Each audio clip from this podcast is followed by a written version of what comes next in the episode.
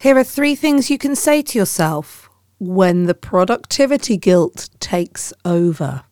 Hello, I'm Kate Cocker, and this is your everyday positivity from the Volley Network. Now, productivity guilt. It's that feeling you get when you don't get as much done as you want to, when you know there's some stuff you want to be getting done and you can't get to it, or generally that feeling of that you should be doing more and you're not. I feel shame when I'm in the middle of productivity guilt. I feel like I'm about to let everybody down. You know the feelings.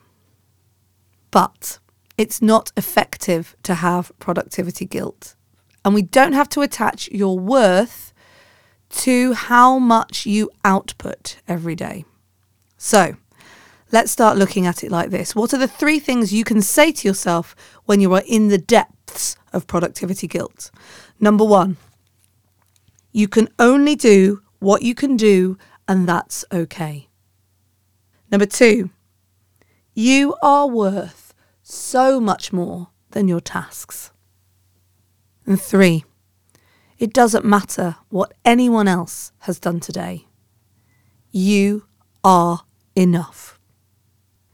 In the next episode of Everyday Positivity tomorrow, I'm going to give you the one thing you need to never have to worry about productivity guilt ever again. Big statement?